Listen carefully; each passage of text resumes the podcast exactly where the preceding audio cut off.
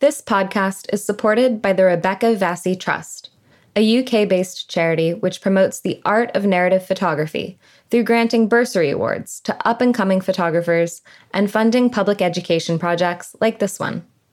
This podcast has full editorial independence, and the views expressed in this series are not necessarily those of the Trust. Welcome to Season 2 of the Photo Ethics Podcast. I'm your host, Savannah Dodd, and I'm the founder of the Photography Ethics Center. Each week, I'll be talking with an accomplished photographer about the ethics of their practice.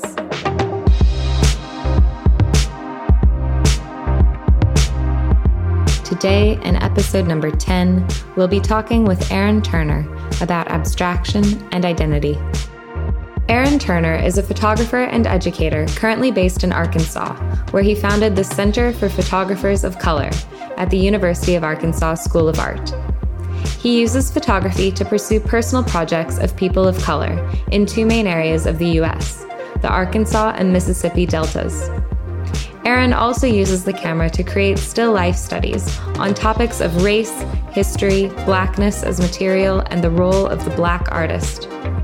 Aaron received his MA from Ohio University and an MFA from the Mason Gross School of the Arts, Rutgers University. He was a 2018 Lightwork Artist in Residence at Syracuse University, a 2019 En Foco Photography Fellow, a 2020 Visual Studies Workshop Project Space AIR, and a 2020 Artist 360 Mid American Arts Alliance grant recipient.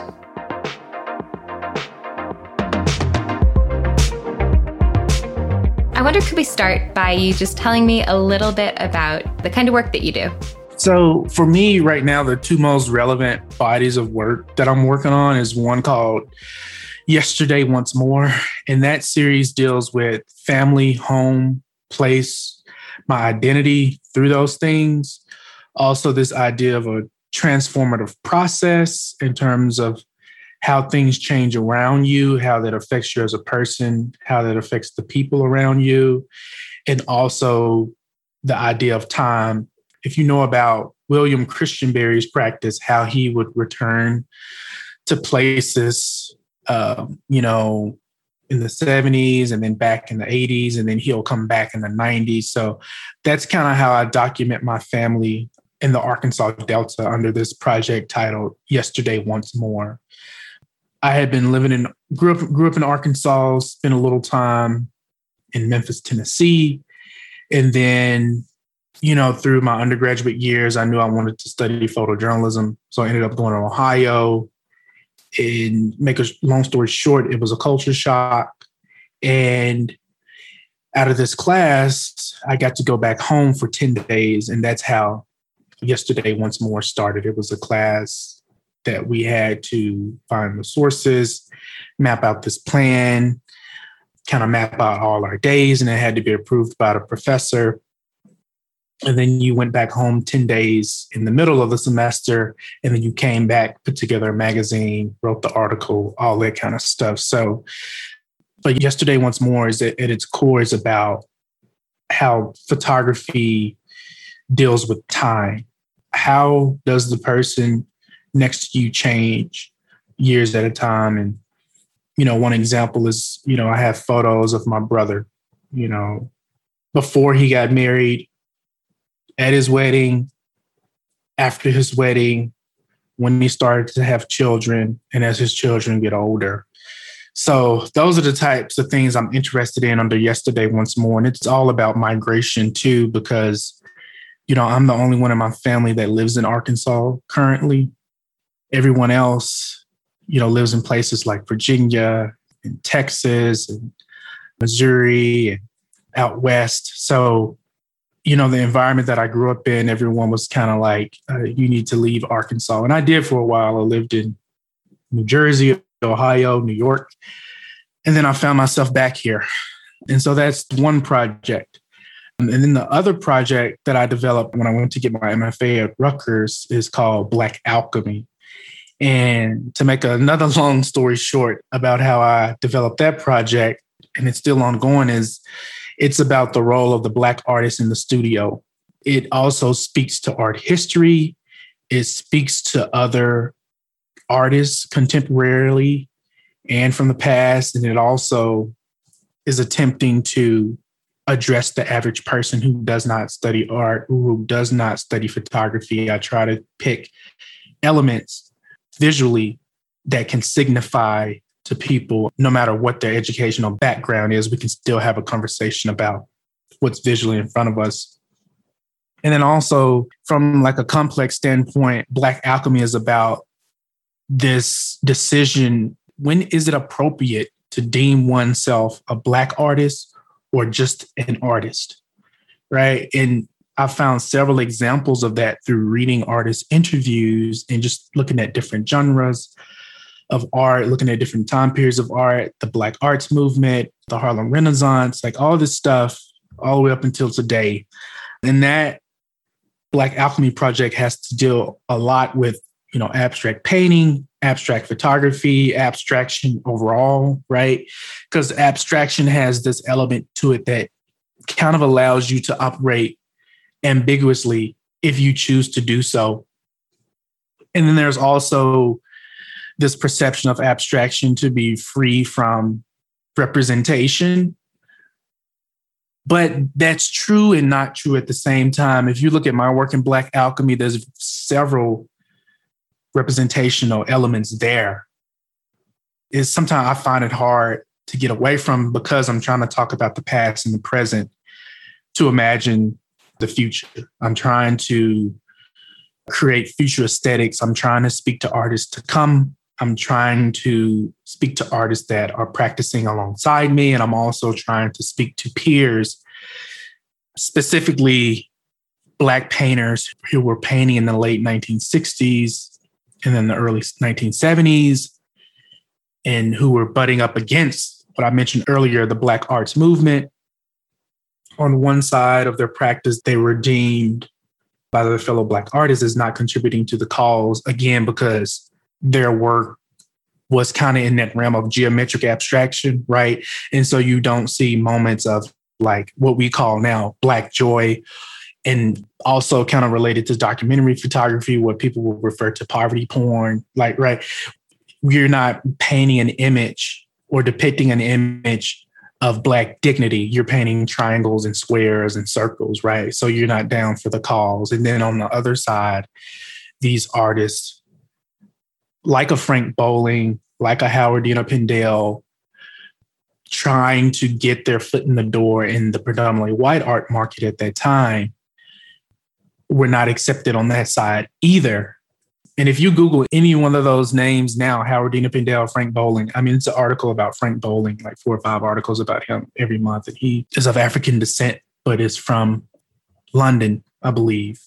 And, you know, had his first show in New York recently, like within the last 10 years, and just went through this whole struggle of trying to get his work out there. And he took a lot of things under his own wing or under this guise of like self determination, curating shows of fellow Black abstract artists working in sculpture and painting and things like that. So that's kind of what Black Alchemy is about before I go on too long about it.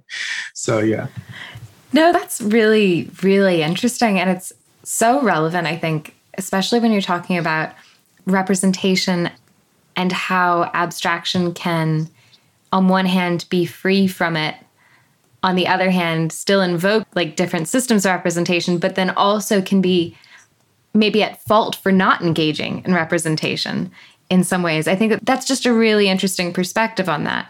And I guess yeah. I wonder can you maybe unpack that a little bit about how you see that in your practice? Because I feel like you've given us sort of different perspectives on it, but I'd like to maybe hear about what that means in terms of the ethics of your practice and to what extent representation. Do you know what I'm sort of getting at? That wasn't a very well articulated question. Yeah. I think how I would answer that is this other side of that drives Black alchemy. Like if you've ever read the book by Nella Larsen called Passing, or if you've ever seen a film called The Imitation of Light, the book and then the movie is about it's about colorism. It's about skin tone and perception, right? Passing in terms of racial passing is having skin complexion and features that are closer to being white, but you are technically or still identify as a person of African descent or any other type of person of color, uh, right? Like Latinx or anything like that. But both dilemmas in the books, in the book and then in the movie, is kind of talking about it's this choice. Like, do you live as an African American or as a person of African descent or as a person of color, or do you pass for white, right? And then we know during days of segregation, you know, those things were pivotal to like the career path you had. One instance in work that I've made about in Black Alchemy Volume 3 is the Johnston family who lived in Keene, New Hampshire. And the dad wanted to be a doctor, but he kept checking off that he was a person of color or that he was Black on these applications. And of course, he didn't get the medical internship he needed after medical school to become a doctor, right? And so he started passing white, did it for years. His kids didn't even know that they were black. They told their kids that they were white and all this kind of thing. And then he finally got to the point after he became a doctor and all this kind of stuff that he told the community of Keene, New Hampshire, hey, I'm black. I'm passing for white, basically. And it, it made a lot of headlines at the time. And the reaction that he expected from the community was not, you know, they were kind of embraced for the most part. And uh, it's a whole movie about that too. I can't remember the name of that movie, but there was a movie made about that. I remember coming across an article about that in the LA Times. So I go all the way to that extreme as an example to use it as a metaphor for abstraction, right? When a Black artist uses abstraction and sort of expresses that thought of I'm trying to be an artist, I'm trying to add to the canon, or I'm trying to advance this practice of abstraction. What the perception could be is that they're trying to pass as a white artist. But if you really look into the work and the symbols and the choices that people use in their work, like Howardena Pindell, for example, and why she uses the circle, I encourage everyone to look that up it's pretty fascinating. It comes from a place of her identity in her childhood. She's not an artist trying to pass for white. She actually was one of the, you know, early on in her practice, surveyed institutions about their biases and lack of people of color being in collections and being shown different places and stuff like that. So we could have a whole episode just talking about this thing alone. But I go into history of art and I go into just history like those books, you know, Nella Larsen passing and that movie Imitation of Light, because there's these examples about colorism, right? These perceptions that people make outside of art and then even within art. I think the closest example is when Meghan Markle and Prince Harry, they were talking about some of the family members of the royal family maybe asking about, oh, what is the skin tone of the baby going to be like when it comes out, right?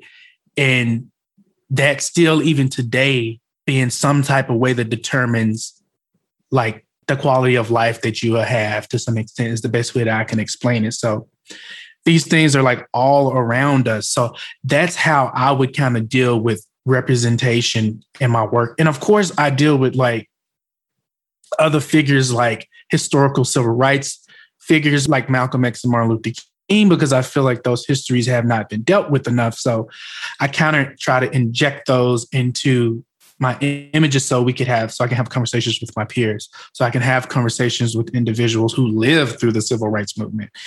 And how do we get to these movements that are happening today? For me, it's obvious that we haven't dealt with those things fully, or we wouldn't have these issues that we have today. That's kind of how I come at it as an artist trying to invoke conversations. And you described that you started off with a degree in documentary photography. Is that correct? Yes, that's correct. How did you move? Was it quite a natural movement from documentary into working more abstractly, or how did you find that path? You know, at first it was pretty jolting. You know, I was kind of had this moment where it's like, based on the things that I was interested in, basically was just trying to explain about what I do in Black Alchemy. I knew that I could not express those ideas by embedding myself into a community or working at a daily newspaper, stuff like that. Like I knew I had to figure out some other way to express these internal interests that I had. So during my time at Ohio University, I was like full on committed. When I leave this place, I'm going to be a photojournalist. And I was almost there, right? At the time, you know, when you were studying photojournalism, things that sort of propelled your career was like getting that six month internship, getting that year long internship. And I had gotten this really good six month internship at this daily paper in Indiana. But at that same time, I had gotten a full ride scholarship to study art for free at Rutgers. And I had applied to Rutgers because I had become aware of the work of Latoya Ruby Frazier. And this was not too far, not too long after I had already started yesterday once more. Found out about an artist like Latoya Ruby Frazier using documentary photography, but showing up in the pictures themselves, documenting their family, documenting their community that they grew up in. And I was like, wow, okay, what I'm doing is legitimate because I'm seeing someone else do it. And, you know, the feedback that I got about documenting my own community and documenting my family was that it was not serious journalism, it was not serious work, right? It wasn't taken seriously until you have a person like a Latoya Ruby Frazier, at least for me as an individual, I see myself in her right? In terms of like having the wherewithal and the bravery to sort of do those things. And so I saw that she worked at Rutgers. I said, I want to work with her. But around that time, her project Notion of Family took off and she ended up taking a job at SAIC, where she still is now in Chicago. And so I still ended up going to Rutgers and studying. I left there with painting and painters being my main influence, not photographers anymore but I love photo history. I love looking at it. I love seeing what's missing from it, all those kind of things. So, and as I look back on all that now, the project that I described yesterday once more and Black Alchemy and all the other stuff on my website, it's really one body of work because it's coming from self awareness and self interest that I have in terms of like, okay, I want to talk about this thing, but it actually you know, each project leads to the next and they talk back and forth to one another. And so that's just kind of how I operate. I stop paying attention to the labels of an artist or the labels of a photojournalist and just start thinking about things in terms of like being a creative or being a storyteller. I think, you know, even a graphic designer, even a art director, even a painter, even a sculptor, even a photojournalist we're all trying to tell a narrative, we're all trying to tell a story, and we're trying to figure out the best way to do that. So that's kind of how I think about it now as I look back on the decisions that I made. I think that that's really interesting what you said about, you know, doing more maybe reflexive work was not viewed as legitimate. And I feel like a trend that I've seen a lot with the people that I've spoken with over the past year has really been that actually turning in is becoming much more comfortable and much more accepted. And in many cases, much more important work. I don't know if that resonates with you and what you're saying. Yeah, absolutely. I mean, that just made me think about the work of Matt Eich and the work that he does documenting his family his extended and immediate family. And that was influential on what I did as an artist um, or a photographer as well early on. And, you know, of course, I mentioned Latoya Frazier. And it is interesting how time changes things. Everybody is documenting their family now. And for me, I get really excited about that because it allows me to draw more parallels to think about things more universally you have all these photographers from different backgrounds all over the world, domestically here in the United States, documenting their family, people documenting their loved ones, things like mental illness, but from a place of empathy and, you know, that one to one ratio of like documenting the self, like yourself, and how you as an individual interact with mental illness or people around you. So things like that, people are becoming more vulnerable, it seems, and more open to that type of idea. And I think, you know, family and mental illness and things like that are these universal ways that we can, you know, sort of, I don't know if if, if escape or move beyond identity only. Because we all we all have to deal with these things and it and i think it it sort of forces us or helps us realize that you know to move beyond skin tone and all this kind of stuff to see how we are more alike than different if photographers around the world are spending more time being more vulnerable and reflexive and sharing their own personal experiences you said that that sort of breaks down a lot of the maybe barriers of identity and it also maybe promotes a lot more empathy. And I guess I wonder if there's a connection there to what you said earlier about, you know, how photographers choose to identify as artists or as black artists if they are from the black community. Yes. And it's a complicated issue because it's such an individual idea and then you have you're right you can't really tell anyone how to identify or how to describe themselves even when we get into topics like that coincide with identity or like expand identity beyond race you can start talking about gender uh, which falls under passing as well that's a, another conversation i deal with that in my work as well but some artists that I interact with will deliberately tell you, I don't want to be labeled. I don't want to be called a black artist, or I don't want to be called an artist of color. And then some people will fully embrace that. So I'm really interested in that space of like either or definitively defining oneself or not wanting to be defined because it's nothing new. Those artists that I was talking about, those abstract painters and artists that I was talking about in the late 1960s and early 1970s are still making now, right? Despite all the stuff that they faced from peers that were like them in identity, and then the predominantly white art world that would not accept them. So it's like, it's all these different scenarios that you can come at it and then I think, you know, in my pursuit of trying to come at things from a historical standpoint, with doing the things that I do with photographers of color, trying to bring more exposure to artists of color, photographers of color, to correct and subvert that historical narrative. I also have to step back and recognize that, you know, people are people, right? and they have the right to sort of identify themselves and you know acknowledge identity in different ways. It's just complex. It's just not one answer but i love approaching it from both sides. I think an artist has the right to just be an artist. And i also think people have the right to attach their identity to their role as an artist and I don't know if slippery slope is the right word to sort of categorize that as, but that's why I embrace abstraction because it allows you to directly address things non representationally, but you can also be abstract in metaphor or through the use of representational things. But the more I do this work, the more I discover likenesses more than things that sort of separate us.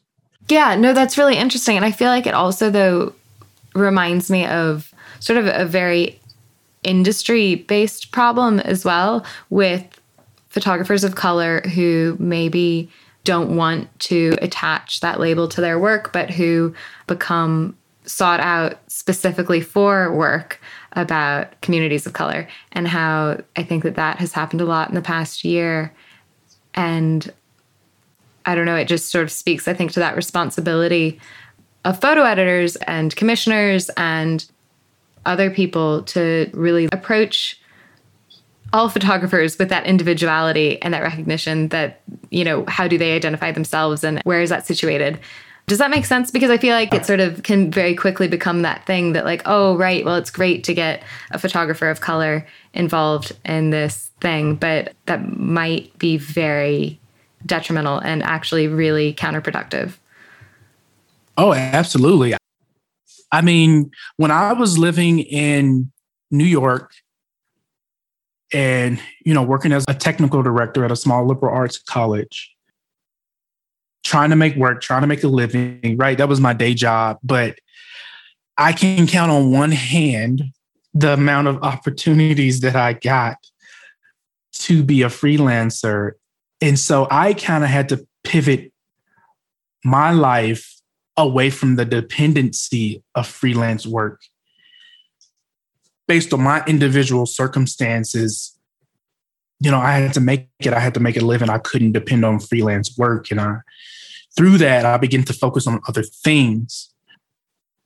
That is kind of related to my desire to be a photo editor when I left Ohio University, which is kind of why I try to bring awareness to other people's work because I felt like as an individual through photographers of color, I was trying to bring awareness to people's work to other photographers of color and to people outside of that world to sort of say, hey, look at this. This person is making this work here. This person is making this work there. So, in a way, I was trying to play the role of of a photo editor, but you know, have never operated in the capacity of an official photo editor. But yeah, now I know this is probably true for a lot of photographers after what happened with George Floyd in Minnesota and how people sort of had this, I don't even know what you would call it, because there's so many things that have happened since.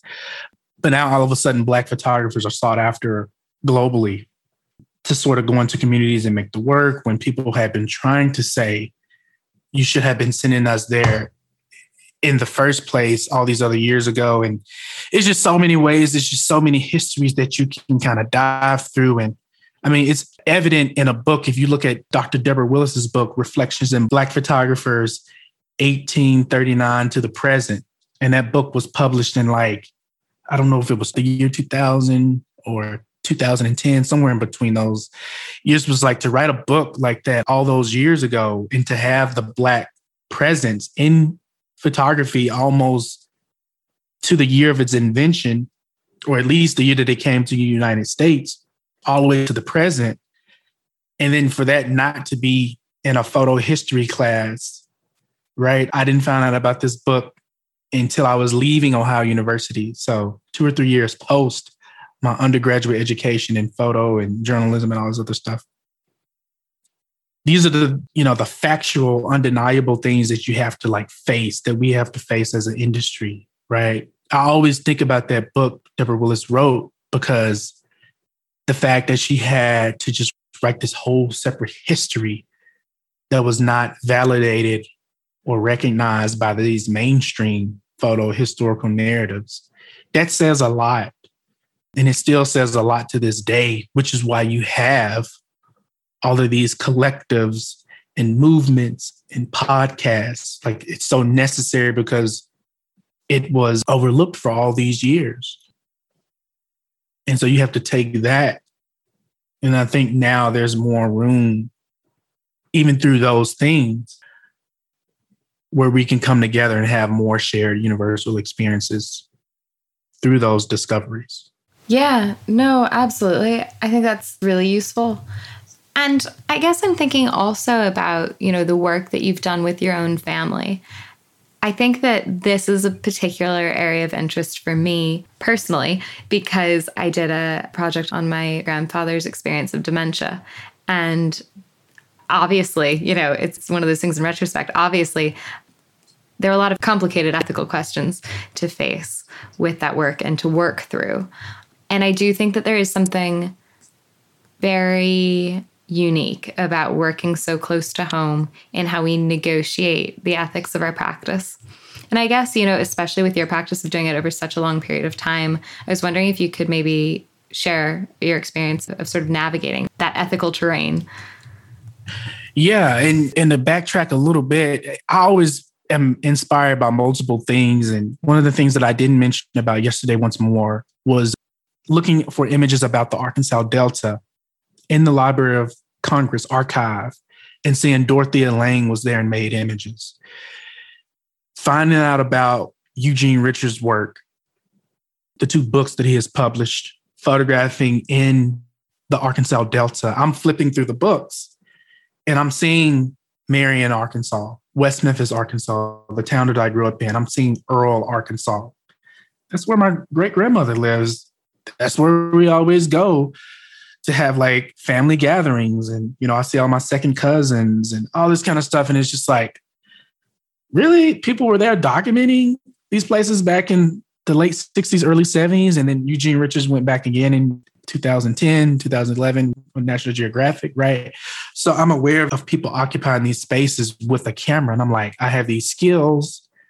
I'm interested in documenting my family. I know about this work from Latoya Frazier. She's documenting her family. I'm seeing other photographers that I document their family. I want to do it too, because I think it's meaningful. Also, at that time period, I had gotten to a point, maybe ethically, where I didn't feel comfortable documenting other people's stories. I felt more comfortable documenting my own family's story. I had to do that before I could even start to approach other people because I had to find out my own story to better tell other people's stories. But yeah, I think documenting the family is important. Another reason why I was doing that is because I was from the Arkansas Delta. I was a black male and I had not seen other black men photographing the Arkansas Delta. So I also came in it from that perspective. Also from the perspective of like families passing down oral history. All the stories that I heard growing up did not have photos attached to them. So I started thinking about my nieces and nephews, the cousins who are like 10 and 15 years younger than me were first cousins, but you know, people are born at different times. But you know, they're like basically a whole different generation. But I wanted to make pictures of my family for my family. And that I still do that to this day.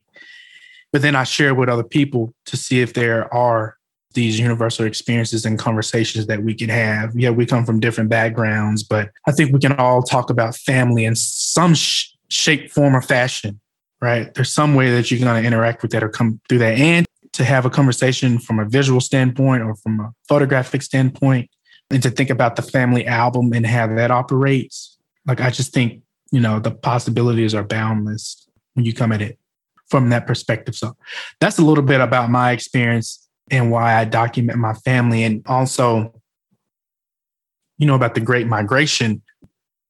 My family, and this is why I put in my bio that I document people of color in the Mississippi Deltas and Arkansas Deltas, because that's where my family is from both sides of my family, from my mom and dad, originate from Louisiana and then to two different areas of Mississippi. But then from Mississippi, they end up in the Arkansas Delta in kind of two different areas like Helena, West Helena. And then, like the place that I was talking about, I grew up West Memphis, Arkansas. And then, you know, my parents meet in high school as a result of that. You know, they grew up knowing each other's families and all this kind of stuff. My grandmother, who passed away when I was one, you know, she taught my aunts and uncles from both sides of my family because she was there was one high school in the town. She was known as being like this amazing English teacher, but wouldn't hesitate to give you an F if you didn't do your work, right? And then, you know, my granddad was a pastor, but also like a lawyer and a judge in the community so a lot of people knew him and so yeah and then i get into you know the maiden names of both my grandmothers or that my mother's maiden name and how i'm related to people because of that. So it's just i love that stuff because those are the conversations that i was privy to when i was five and six and seven and eight you know my granddad and my dad doing the family history all the way back to england being aware of that, walking around with knowledge like that, feeling that it was normal. But then, you know, in my late 20s and early 30s, knowing that not everyone carries around or is privy to that knowledge about their family. So there's certain responsibilities that come with that. And then there's also like this desire to like get other people to seek those things out. So it's just a bunch of layers to it. And it all kind of bleeds together. oh, yeah. I had a question about that as well, because you described that you take work for your family and then that's also work that you share yeah and i think that really resonates with me in terms of the work that i did about dementia was that it was very much about my family it was also therapeutic for me but it also yes. had the intention of like maybe being therapeutic for other people who are going through that in their families but i think that sometimes if you have family members who aren't artists i think that that idea of sharing outside you know it's almost like airing your dirty laundry. It's like you don't do that. You know you don't put that out there. And there can be a bit of a tension. But yeah sorry you wanted to jump in there.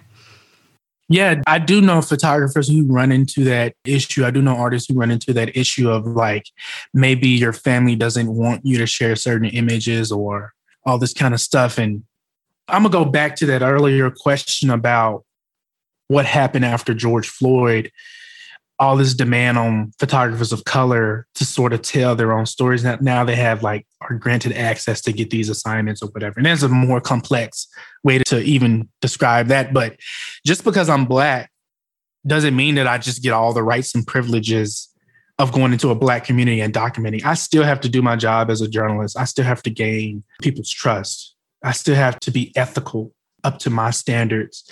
And then also you know, that's what I have to do with my family. Like, I don't just get to raise the camera up to my family, right? They had to get comfortable with me doing those things. It just didn't happen overnight. You know, of course, it was easier with people like my mom and my dad, but you know, when it gets to like aunts and uncles and stuff, right? It all depends on the dynamic of the relationship I have with each individual. And then also me acknowledging my power holding the camera and how those power dynamics happen as well. But yeah, there was one question you had like, why do you photograph? What do you photograph? And, you know, I always describe, you know, on a really basic level for why I love doing photography and using photography in my practice is the way it feels. Like, I love the way it feels. And based on what I feel, you know, I hit the shutter. And that is healing. That is therapy in a way. It is a therapeutic practice. I always describe to people like I see in photographs. Like I'm able to look around a room, I'm able to go on a walk, I'm able to enter a space and see a photograph. Like I think the potential to make an image is everywhere all the time. And even though I don't always take the photograph, like I see it, I see in photographs, and I just can't imagine going through life without that.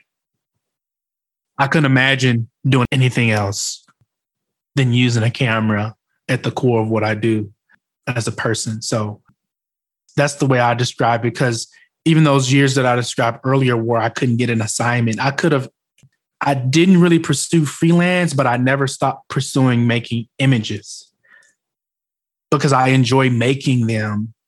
And I think to some extent, you know, we all have to recognize our value and be able to negotiate and know how to navigate, you know, making a living out of what we do. But on a certain level, we also have to be able to do it, you know, at our core without even being paid for it. Like there has to be some desire, or else, you know, so many people would have laid the camera down so long ago and not even continue to make images. So I know it took a while before myself. I had to make the images for me and not with the desire to become famous or to be recognized by this or that and to get this award. Like I really had to do it because I wanted to do it. And that's why I still pick up the camera now because I like doing it. I like making images.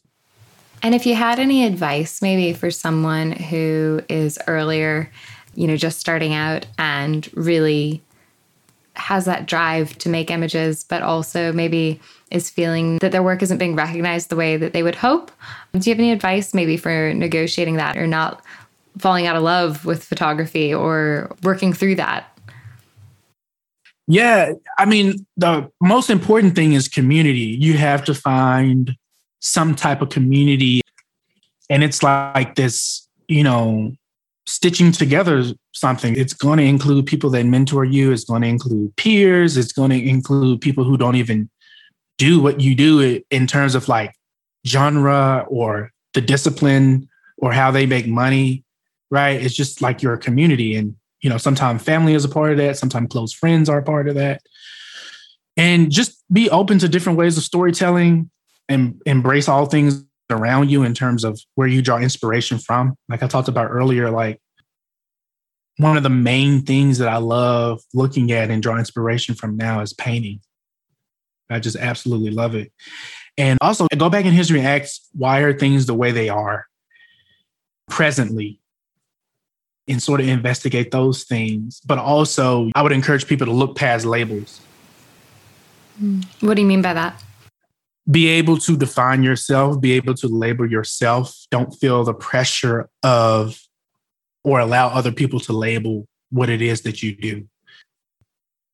If you want to be called an artist, that's what you should be called. If you want to be called a photographer, that's what you should be. If you want to be identified as a documentarian or documentary photographer, that's what you should, you know, operate as based on your own experiences. But don't let anyone define that for you.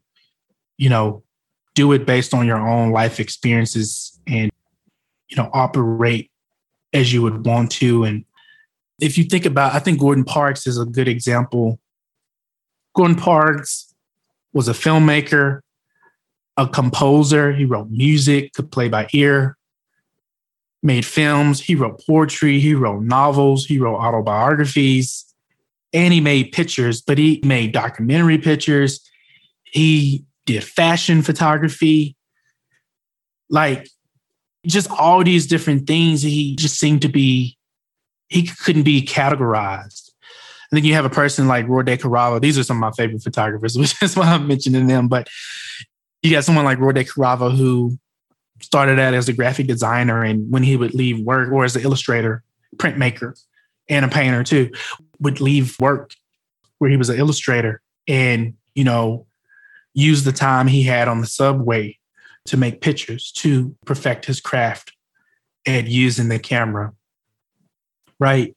It didn't matter that this day job that he was doing was as an illustrator or his background was in printmaking.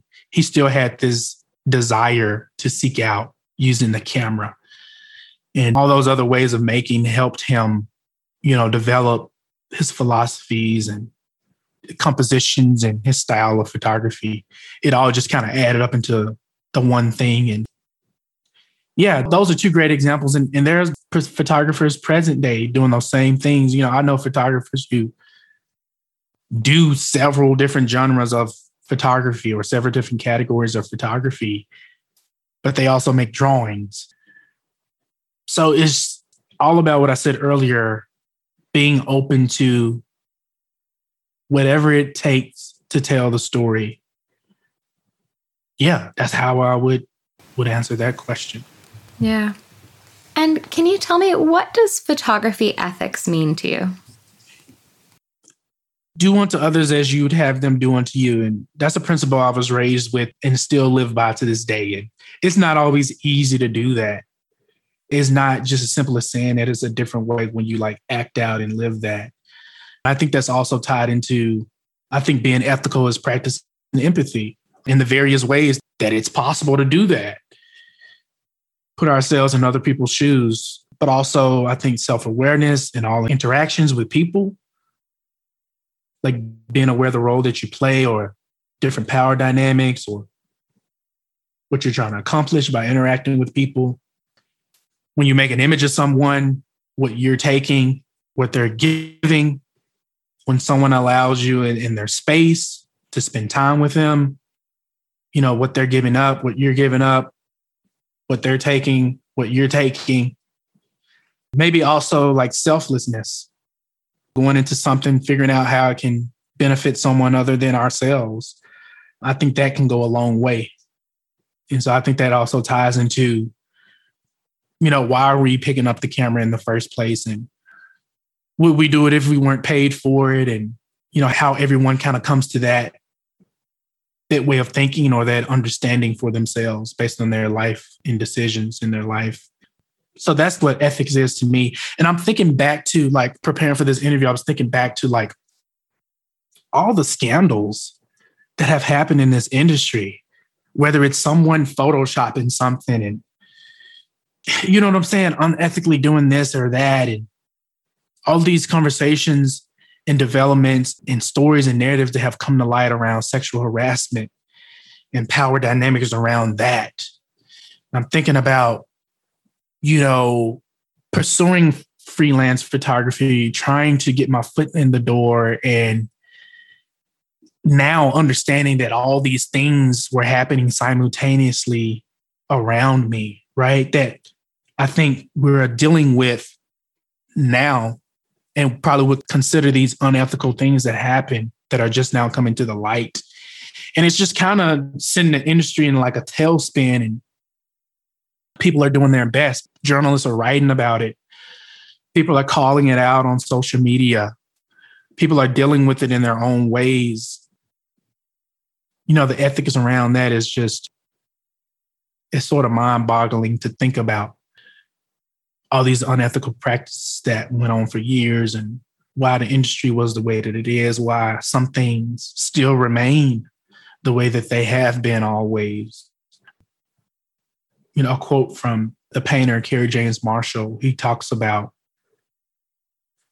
finding a way through self determination, determining the value of things yourself if you think documenting your family is valuable, add the value to it yourself, self publish, get the work out there yourself. Don't wait for a big publication to add authenticity to it. Don't wait for someone else to deem it valuable. Find value in it yourself.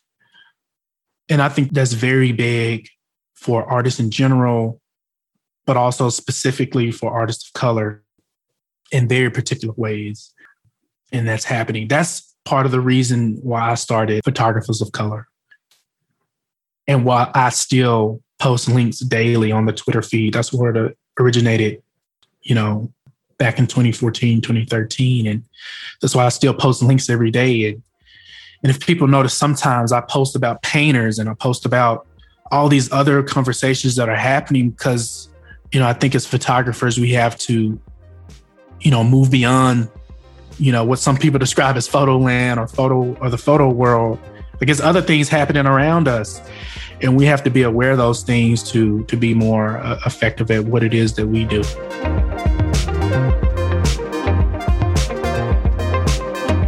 Thank you very much for listening to this episode of the Photo Ethics Podcast. The aim of this podcast is to share new insights about photography ethics with others. So, if you heard something you liked, please share this podcast with someone who would appreciate it. The links to all things mentioned in this episode are available in the show notes at www.photoethics.org. Join me next week when we hear from Tamara Abdul Hadi on what we have seen.